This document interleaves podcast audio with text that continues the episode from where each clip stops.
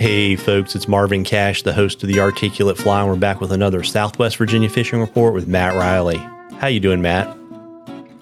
I'm doing pretty good, Marvin. How are you? As always, just trying to stay out of trouble and uh, took a look at your weather, and I may actually have to buy into the fact that it's cooler in Southwest Virginia than it is in Central Virginia because you're not going to hit the century mark anytime soon. no, man, I, I don't think we've hit the century mark since I've lived here. Um, and yeah, I think you know we might see 90 later this week when kind of the peak heat hits, but for the most part, we've been in a pretty consistent, you know, 65, 70 to mid 80s um, temperature swing for the last little bit. So we're uh, we're realistically pretty comfortable. Yeah, and so you know, even though it's cooler where you are, really everything's about smallmouth right now. And you know, what are you seeing on the water?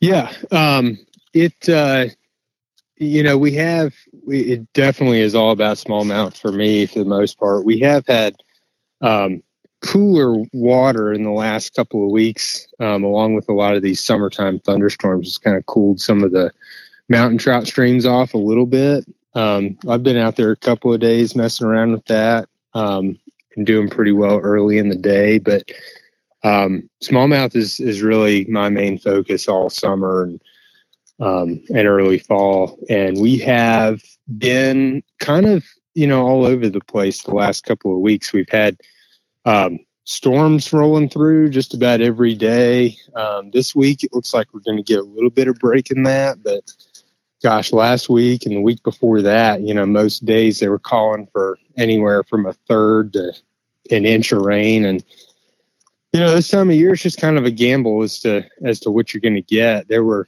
there was a three day stretch, um, a couple of weeks ago. I was fishing with the same folks from Northern Virginia and, they were calling for no less than two thirds of an inch every day we fished, and we didn't get wet once, and it was sunny most most of all three days. So, um, you know, I if if if anybody asks me this time of year, you know, what the weather's going to do, my answer is I have no clue. Um, we may get wet, we may not, but um, you know, we're kind of rolling with the punches. Yeah, there you go. And you know, it's funny too. We were talking before we started recording that you know summertime smallmouth fishing, everyone thinks about fishing basically that passive topwater approach with a cicada or a, a, dragonfly or something like that. But that's not always the most productive way to catch fish.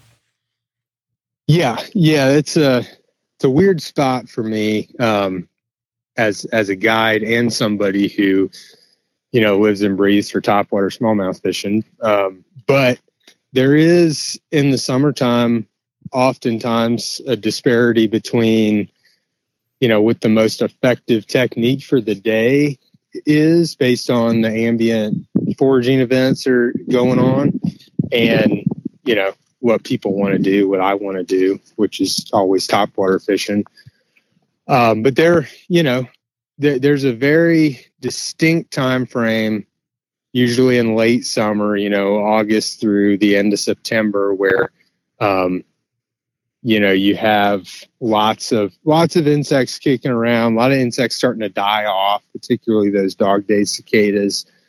Um, typically you have your you know low water lowest water of the year. Um, and topwater fishing is really really good and that's kind of the the ambient condition that's going on um, but throughout you know june july there's there's a few other things going on that sometimes kind of complicate things a little bit. Like for example, the last couple of weeks, there's been a there's been a real kind of preference it seems for crayfish flies because um, we have several several different species of crayfish that um, are molting in the kind of mid to early summer time frame. And so there's some days where you're out and about and um, all things considered, top water conditions are great. You've got low, clear water, bright sun, um, etc., and they're just not eating them like like you think they should be. And then you can switch to a crayfish fly or or something, you know, kind of buggy or creaturey subsurface and and start catching more fish.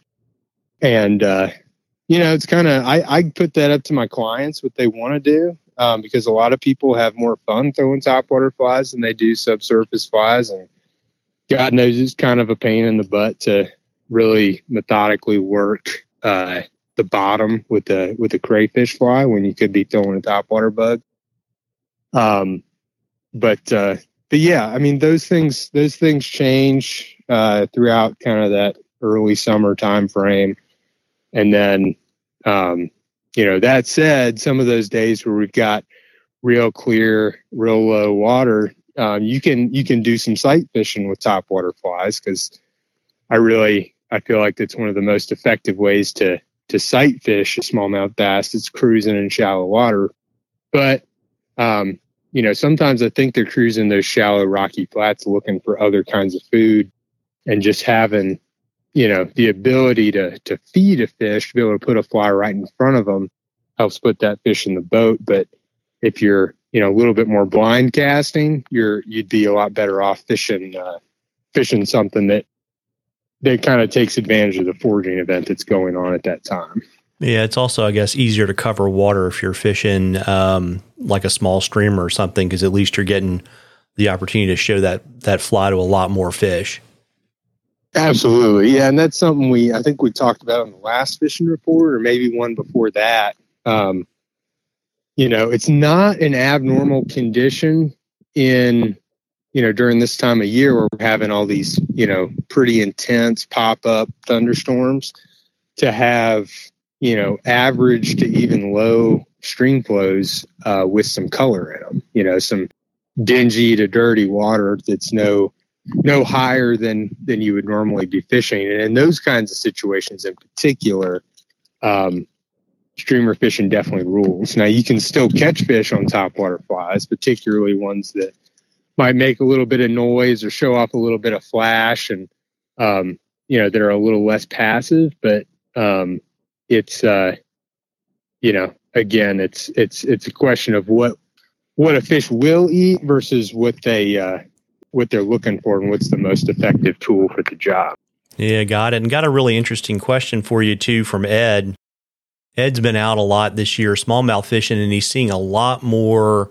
uh, mammals. So he's seen a lot of otters and minks and things like that. And he was kind of curious, you know, what we should take away from that from our fishing. You know, so if we see an otter at a particular spot, does that mean we should motor through because he's just chowing down on the smallmouth? Um, or does it mean that maybe there's fish there and we should fish to them?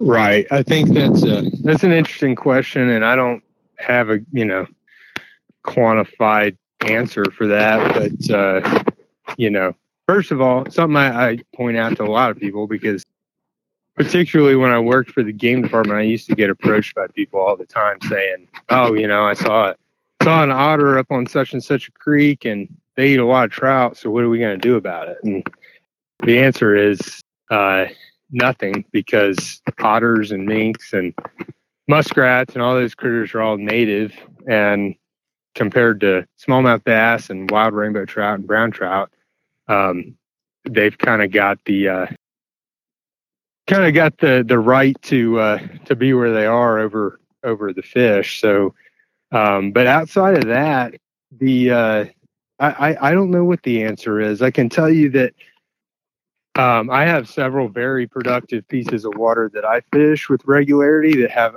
a ton of otters and minks on them, and you know, there's still plenty of fish. But I think it also might be one of those things like the weather, the wind, or whatever that uh, that people, you know, potentially blame for for other things. You know, you're floating down the river and not catching as many fish as you think you should, and you see an otter and you think, oh, well, that's that's why. But I don't know if there's a way that we can really quantify that or or prove that. And uh, like I think we were talking about earlier, Marvin, there's definitely a, a couple different ways of looking at it. You know, kind of the glass half full or glass half empty uh, outlook is, you know, are the otters there because um, there's lots of lots of fish there and they want to be there for the same reason we want to be there, or because they're there are all the fish dead um, because that's what they eat. So um, there's definitely two ways of looking at it, but I, I really don't know what the answer is outside of the fact that if if you're in good habitat and you've caught fish there before and things look good and you see an otter, I, I wouldn't necessarily, you know, discount that water because, uh, you know, they, they, they don't eat all the fish. Yeah. What if you saw a really fat otter? Uh, really fat otter, um, you might consider coming back and, uh, and harvesting its pelt later in the year and trying to sell it because they, uh, they go for a pretty good buck some places. Uh, well, there you go. I thought maybe that would mean they were uh, they were eating all the fish.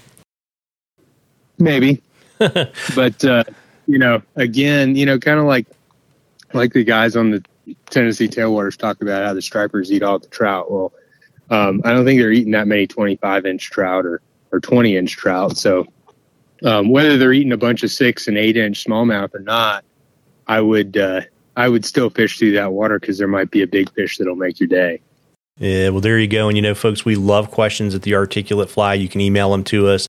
You can DM us on social media. You can drop them in the comments to our social media posts, whatever's easiest for you. And if we use your question, I will send you some Articulate Fly swag. And we're going to draw for something cool from Matt at the end of the season. And, you know, Matt, I know uh, you've got a few days open because you've had a kind of a few cancellations. I saw your Instagram uh, feed a little bit earlier today you want to let folks know, I guess, you know, one, what you have available and two, how to find you. Yeah, dude, we've had a ton of cancellations for a bunch of different reasons. But, uh, so, you know, I guess the, the, uh, moral of that story is, is whether you think it's, you know, too last minute or not, always reach out because, you know, there's always days popping up last minute. But we got a couple of days I think I have two days left in September, and now I think I have about seven in August. So first half of August too. So um, those are uh, we need to get those filled. So if anybody wants to get out on the river during what is definitely kind of prime time topwater season, um, definitely give me a shout. And all that information is on my website, which is mattreillyflyfishing.com. And uh, yeah, reach out however you feel best and, and we'll get you hooked up. Uh, well, there you go. Well, listen, folks, you owe it to yourself to get out there and catch a few and maybe watch a few otters. Tight lines, everybody. Tight lines, Matt. Thanks, Marvin.